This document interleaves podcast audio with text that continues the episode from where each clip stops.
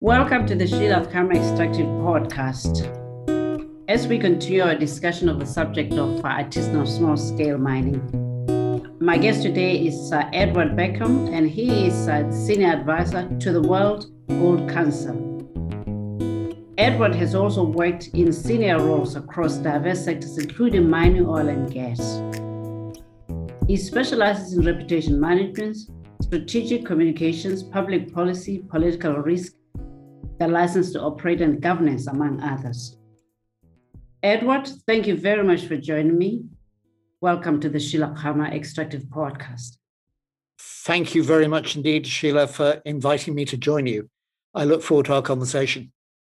Wonderful. Let me just start uh, by not being presumptuous and ask you to explain to the followers of the Sheila Khama Extractive Podcast what the World Gold Council is and what the organization the reasons for being is. Certainly. So the World Gold Council was established in uh, the late 1980s. Um, it is the market development organization for the gold industry. So it um, it produces authoritative um, data on the industry it aims to stimulate and sustain demand for gold and looks at the integrity and smooth operation of the gold market. Um, it also, from time to time, if there are indications that things are not working as well as they should or could, uh, does a certain amount of standard setting. Uh, it works primarily with um, the investment community uh, and central banks we're very active and have offices in uh, China and India, who, of course, between them account for a large proportion of gold demand. But we're also headquartered in London um, and uh, active in North America too. And we are ultimately owned by uh, 33 of the leading um, gold mining companies. Um, but very much not intended to be a lobbying organization, but a market development organization. And in the area that has grown of importance in recent years, uh, environmental, social, and governance questions, we're uh, active around issues like climate change, developing the responsible gold mining principles, looking at gold mining and the sustainable development goals. That's wonderful. So, given all the activities of the World Gold Council, uh, for today, I'd very much like us to focus on the interface between gold production by your members and gold production by artisanal small scale and all the sustainability issues in that space. And, and I, I know the Gold Council has initiated several uh, programs for addressing this. So, first, I just want to start by asking in your view, as you look at sustainability challenges as relates to large scale gold mining and artisanal small scale mining, where do you think are the differences in the type of challenges that faces the industry? That's a very big question. Um, so, uh, artisanal mining in particular varies hugely as between different parts of the world, different sites. Um, artisanal mining in total probably accounts for 40 to 50 million people's livelihoods gold by itself probably accounts for something like 20 million pe- people's uh, direct livelihoods. Um, that's a huge canvas um, on which to to paint and think about those issues. Uh, and artisanal mining has also grown an awful lot as an issue. Probably three times as many people doing artisanal mining now as was the case at the turn of the century. In terms of um, large scale mining, of course, uh, it has its own um, issues and challenges. um, but it's a very different sort of world. One, the, the large scale gold miners operate uh, in quite a tightly regulated sense with uh, permitting and impact assessments and tough uh, safety, uh, health, environment standards, uh, closely regulated by host governments. Um, artisanal mining is, of course, much smaller. Capacities um, are, smaller. Um, it's hugely important in terms of looking at issues like poverty, particularly in rural areas where there may be few alternatives um, and where climate change is further complicating matters. Um, but artisanal mining also tends to be associated with big safety challenges. Uh, and occasionally in the media, we read uh, stories of large numbers of people suddenly being buried in landslips. Um, issues around mercury pollution. So, uh, artisanal gold mining is probably the biggest single source of um, mercury emissions uh, in the world. And of course, following the Minamata Treaty, uh, that's a major focus for public policy to try and reduce those emissions. In some cases, it can be associated with gender based violence and child labor. Um, and uh, a lot of mining from artisanal sources, because it exists in either an informal world or more directly being illegal, there can be issues around smuggling, tainting by um, uh, criminal groups. There, there's a whole range of, of issues um, that need to be addressed by government, society um, to try and improve the situation around ASM. You mentioned the interface between LSM and ASM, these two rather different worlds, where but where um, both uh, actors are trying to uh, develop gold resources trying to um, bridge that gap is uh, sometimes a major problem because of conflict um, and because you get overlapping claims or, or activity. And often it's quite difficult for a large scale mine, which exists intrinsically in, in uh, a legal framework to deal effectively uh, with uh, groups who are operating outside a legal framework. And so the role of governments, I think, is really uh, significant and important in helping to increase formalization uh, and legality in the ASM sector and that in itself would be a major help in making the interface between LSM and ASM um, less less raw and less difficult than it can be. Hmm. You you've mentioned two issues uh, I would like to follow up on, if I may. Uh, the first one is this coexistence between uh, large scale gold miners and small scale uh, artisanal producers. Is, is this uh, something that your members uh, are particularly concerned about?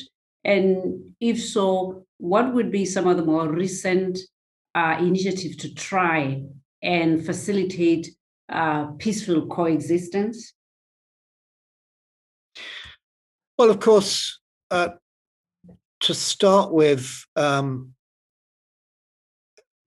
for a large scale mining company, one of the things they need to do is to ensure that there's good health and safety and environment. And if you get groups of uh, artisanal miners who may have no legitimate claim coming and suddenly trying to invade um, a mining area that can create some very uh, major challenges um, and make uh, operations very difficult and put the safety of many people at risk. Um, but uh, so I think that many companies, of course, are concerned about maintaining the security and integrity of their mining concession areas. They are also responsible on the on behalf of host governments for um, ensuring that if there's gold mining going on uh, within their concession, they're responsible to the host government for for the behaviors. And so, if, for example, mercury is being used or people are putting themselves at danger through their mining methods, that's a major problem. So, you can get situations where there is very raw conflict, but quite often uh, you can get a situation where there is traditional um, community based artisanal mining within a concession area. Um, and the company concerned uh, may be able to work with the artisanal miners to um, allow them to work in an area of the concession if the host government will agree to that sort of cohabitation. Um, and in those situations where you have um, artisanal miners uh, seeking to, to behave uh, within the rules and behave um, well in relation to environmental and safety practices, where you can have um, cohabitation. And there are many uh, models over the years where that has been made possible.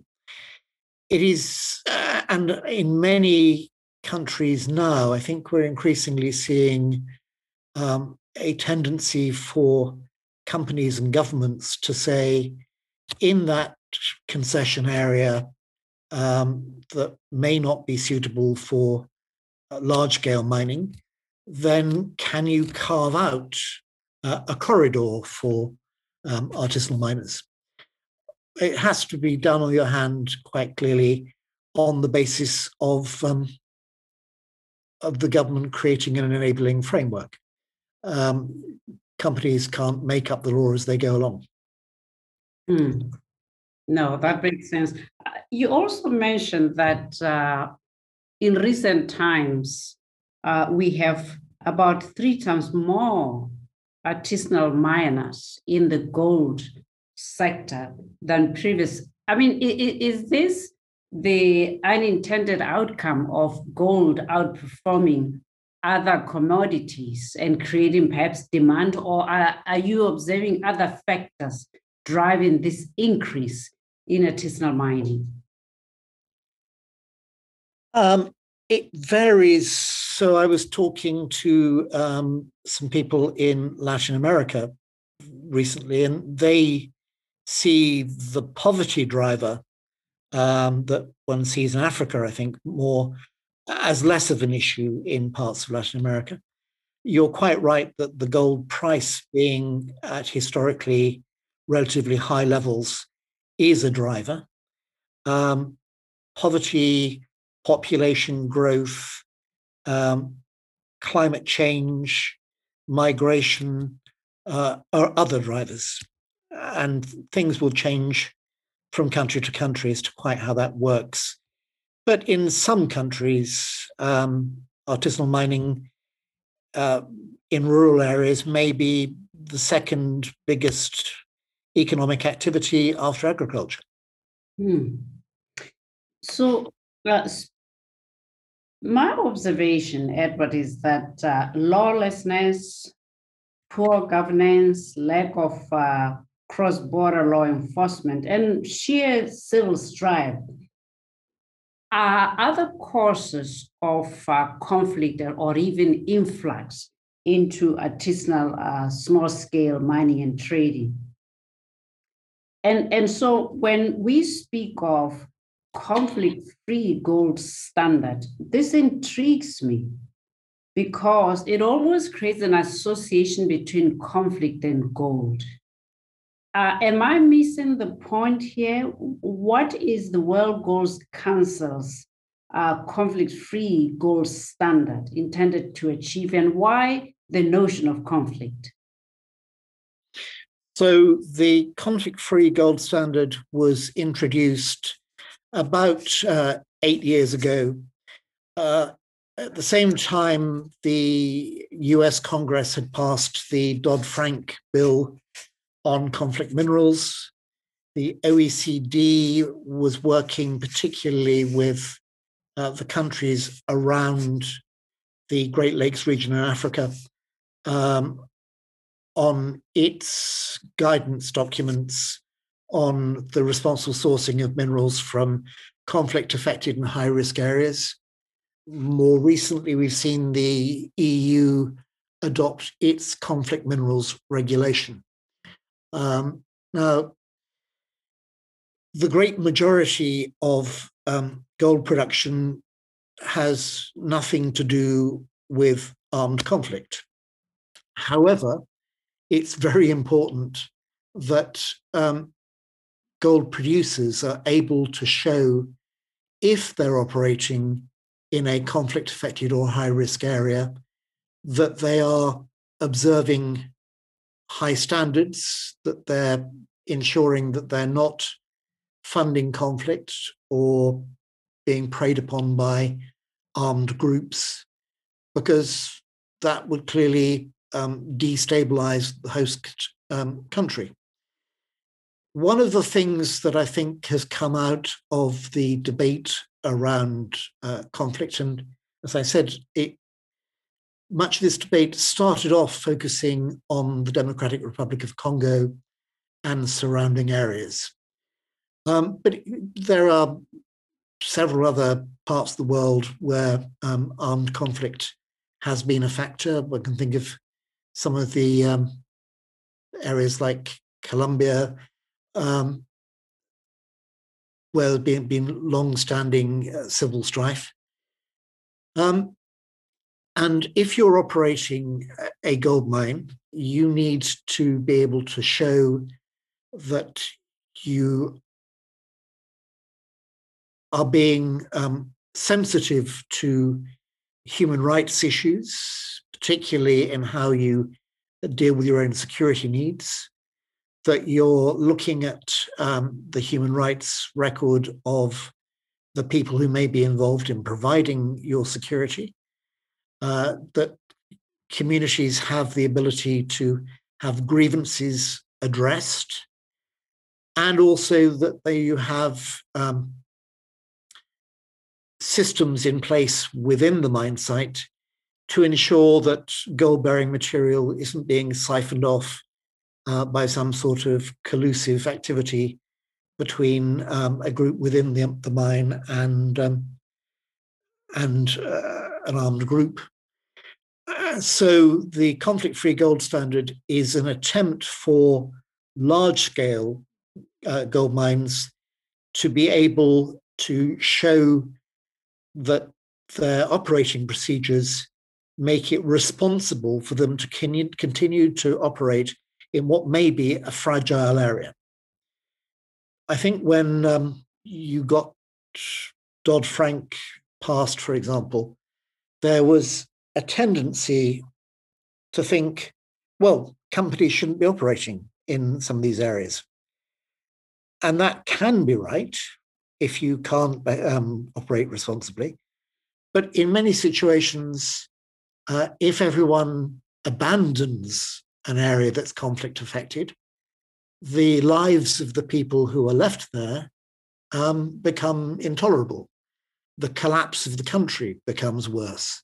So if you can uh, establish processes that make um, lawful uh, economic activity um, responsible and accountable, then actually you're playing a role in stabilizing that society rather than abandoning it.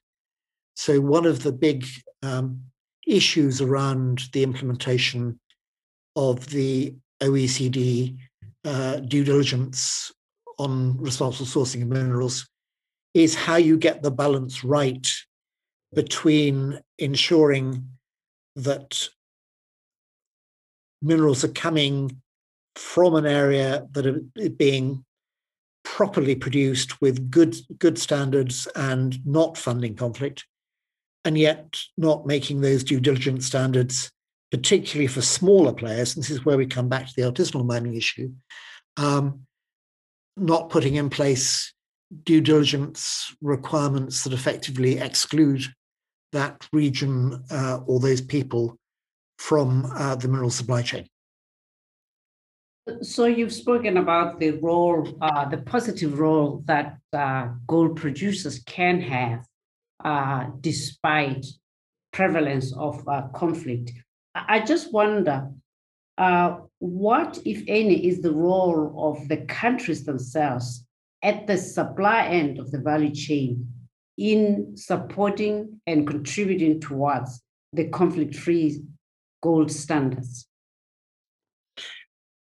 Well, um, uh, fundamental um, in that ultimately host governments um, have to hold the ring as much as possible.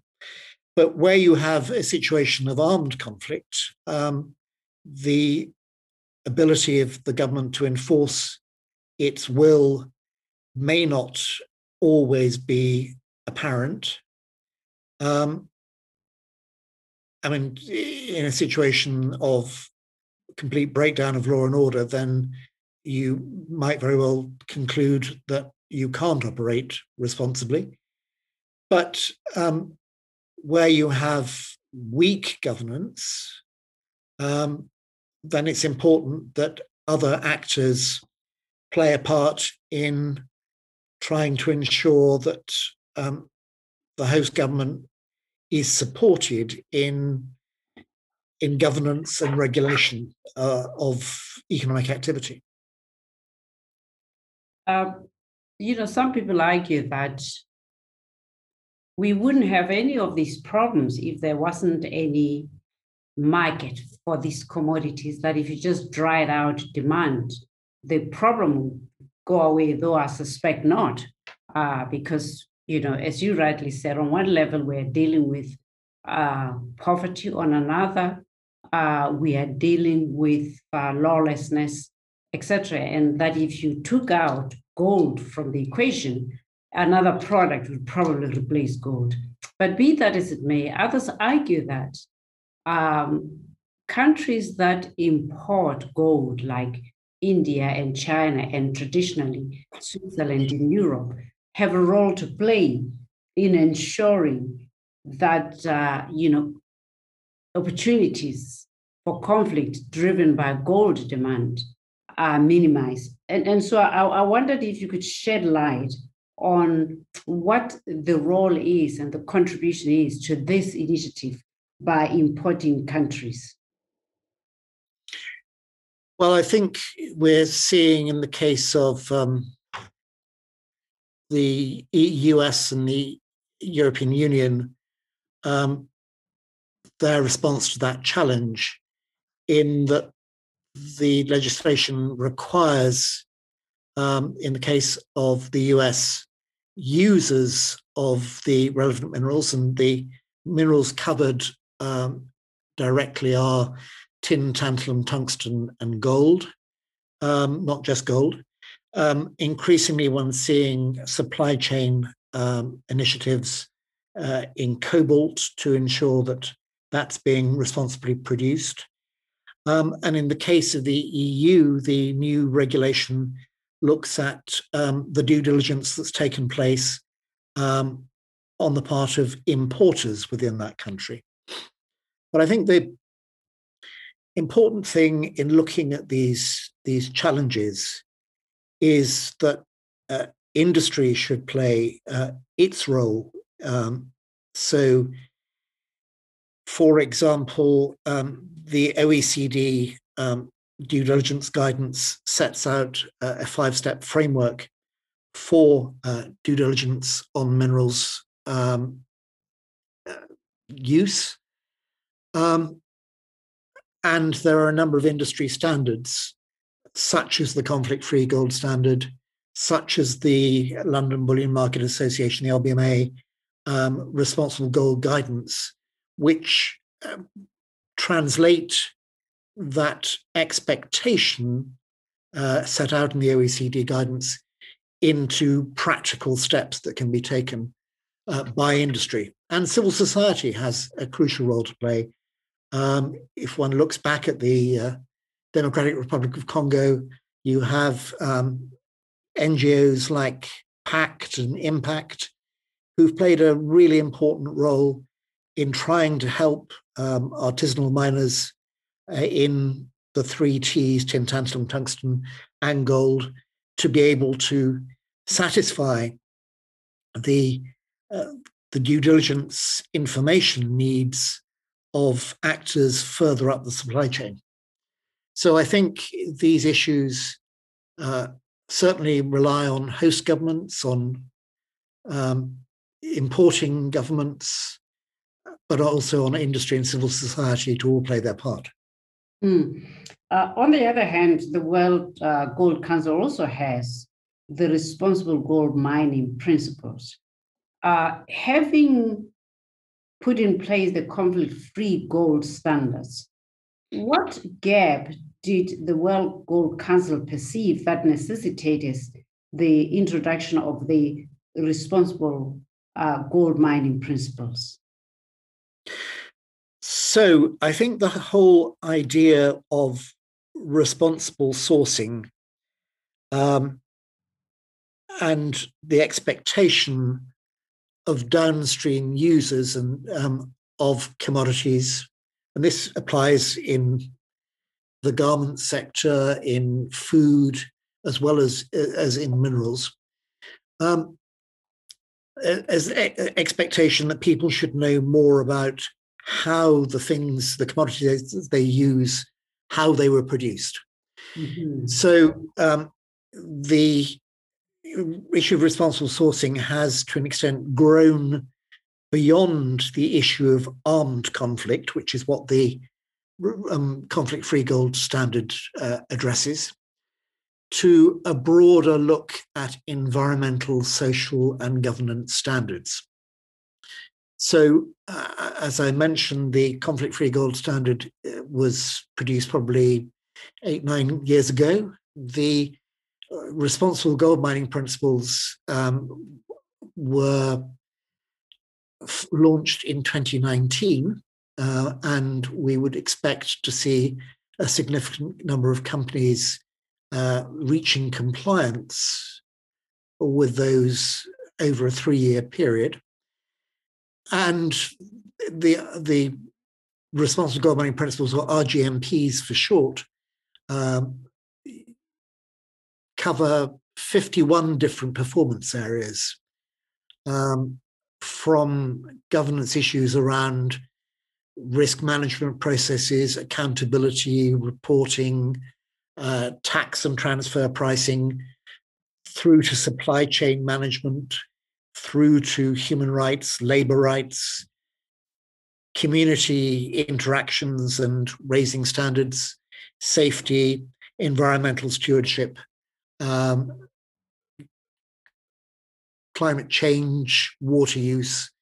So, a whole range of issues where the principles set out uh, a performance expectation, and ultimately, companies that are implementing uh, those those principles will have to then have their performance both at a corporate and at a site level uh, independently assured um, to ensure that they're actually meeting what they say they're doing. Um, and so the downstream users of that gold have, um, particularly then going through into the refining um, business and the the the performance standard for that, which is called the Responsible Gold Guidance. That provides a strong um, process for end users of gold to be assured that um, good environmental, social, and governance standards are being observed. Yeah, so so two things uh, occur to me as I listen to. The one is the the power of uh, being proactive and creating standards for uh, the gold industry's own uh, collective oversight.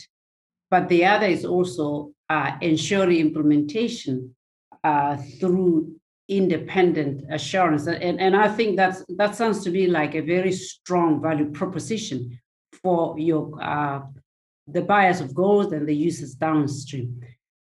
However, having said that, what I when I listen to you, all the aspects of the standards are not really unique to gold. You could apply them to uh, pretty much as many of the minerals as, as we know today. And so I wonder whether these standards belong to the World Gold Council or whether they belong instead to, say, an ICMM or another much more broad based initiative. Uh, am I right in seeing them as largely mining rather than gold mining per se? Well, there are, of course, different stakeholders for different commodities. Um, and in developing the RGMPs, we spent 18 months to two years talking to uh, governments, investors, uh, downstream users, civil society, uh, about what their expectations were, were about a good gold mining standard. Um, that said, there are, uh, there are um, some generic mining issues covered, for example, responsible tailings management or um, increasing gender diversity in the gold mining sector um, or climate change.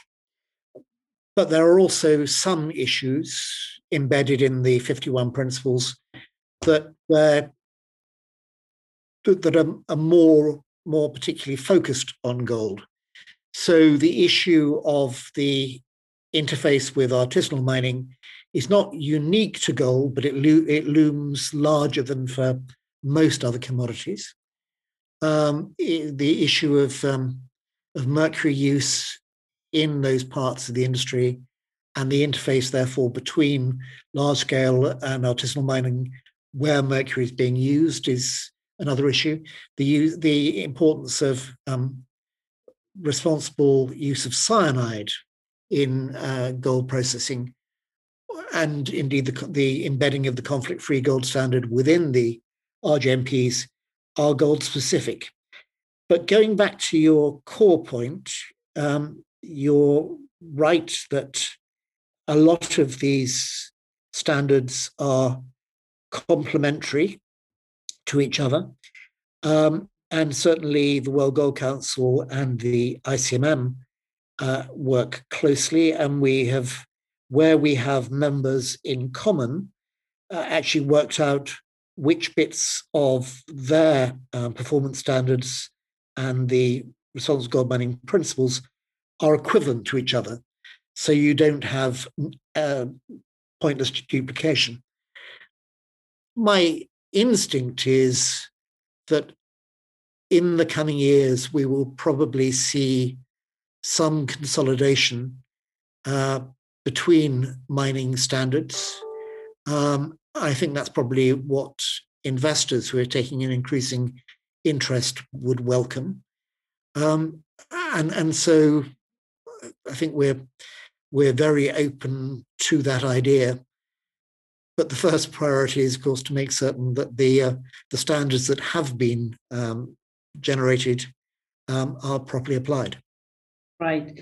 Um, I'm mindful that uh, the World uh, Gold Council recently uh, published a report on central banks and artisanal small scale gold mining and domestic purchases program. And, and I wonder whether you could just tell us uh, what the focus of the report is and, and why uh, central bank domestic purchases specifically?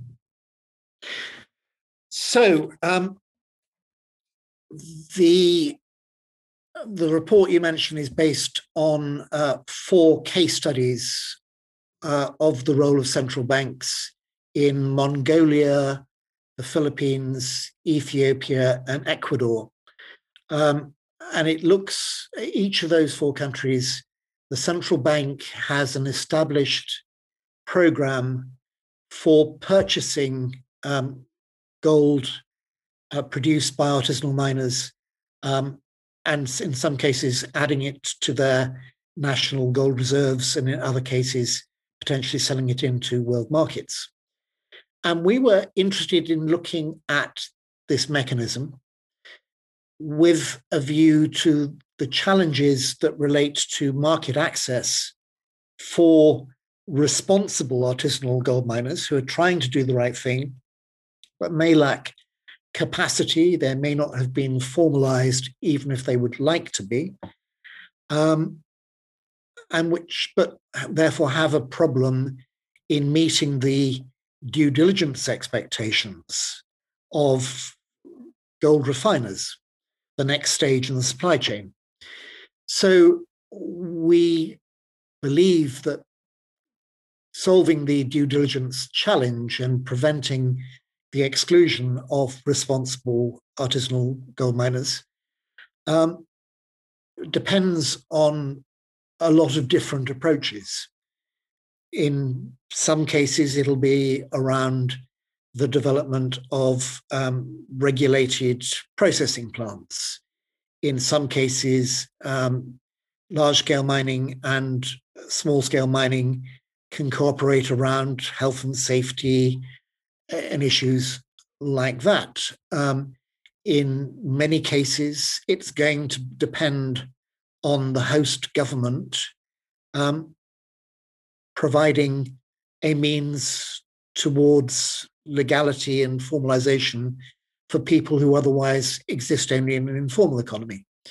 And we were interested in the extent to which central bank programs, which are being used already to support mercury reduction programs under the Minamata Treaty, could be used to help artisanal miners in those countries to meet the due diligence tests so, for example, in Ecuador, uh, they, the central bank will only buy a gold from artisanal miners who have a legal claim for, to the, the gold they're mining.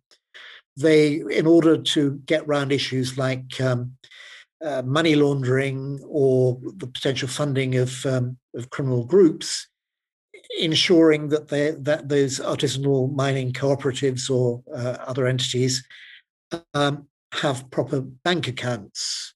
Um, and, and, so actually the central bank there is helping uh, to raise standards environmentally because they also require them not to be using mercury or moving away from mercury talking about um, the integrity of, of the financial transactions, um, and meeting the sorts of due diligence standards that refiners would be expecting would be expecting.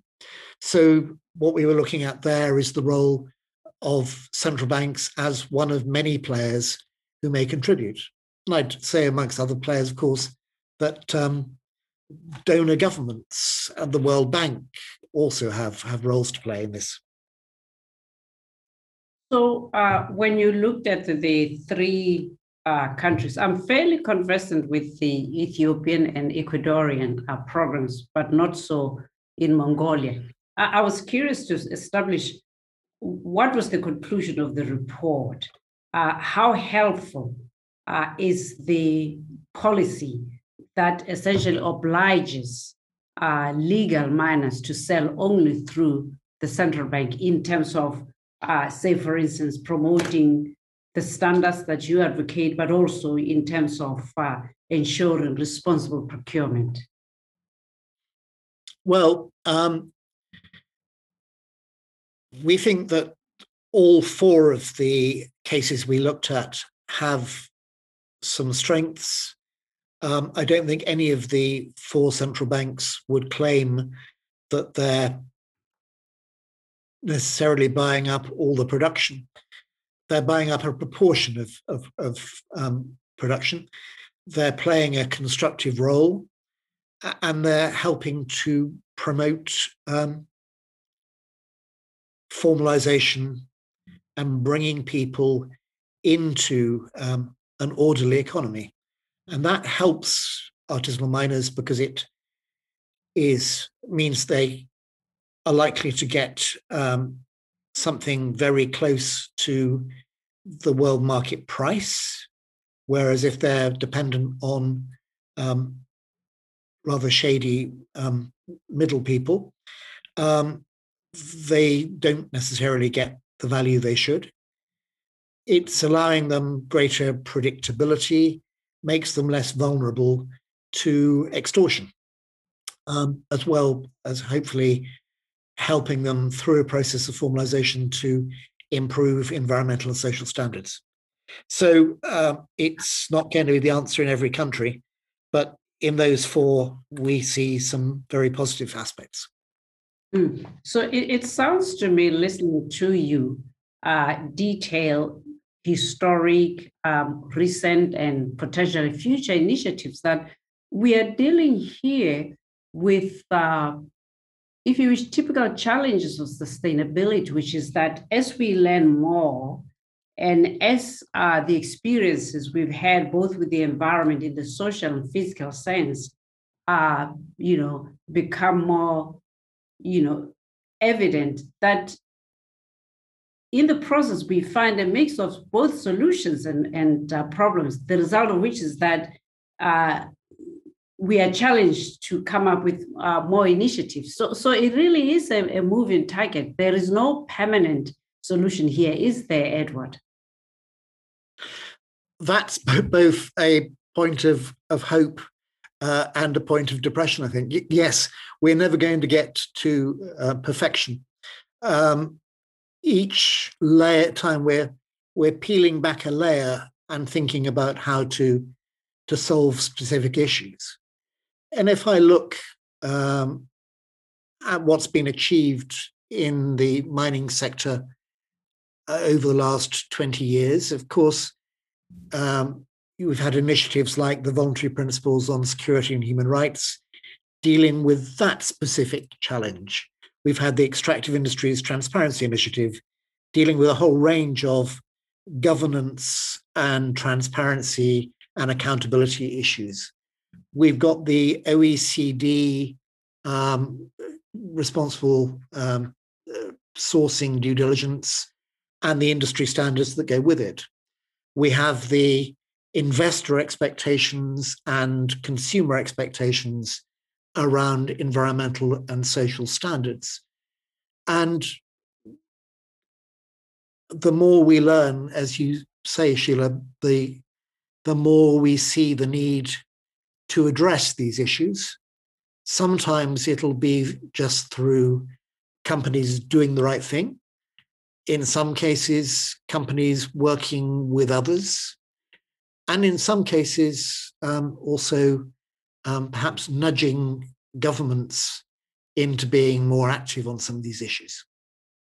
Wonderful. I think that is a good note to conclude on because I think we sometimes delude ourselves in the belief that there is a silver bullet somewhere. But in effect, uh, we learn, if only through the several initiatives, both within the gold sector, but also across mining, that uh, in effect, uh, if you wish, mankind's own knowledge is mankind's own challenge because with knowledge we find greater solutions. And so, thank you very much, uh, Edward, for joining the Sheila Khama Extractive podcast. And I wish you and the members of the World Gold Council well as you, like everybody else, struggle with the challenges of sustainable mining. And thank you very much, Sheila, for giving me an opportunity to have such an interesting discussion, uh, and to the podcast for being offer, offering the opportunity to a variety of, of actors to to discuss in some detail these big challenges which we all share.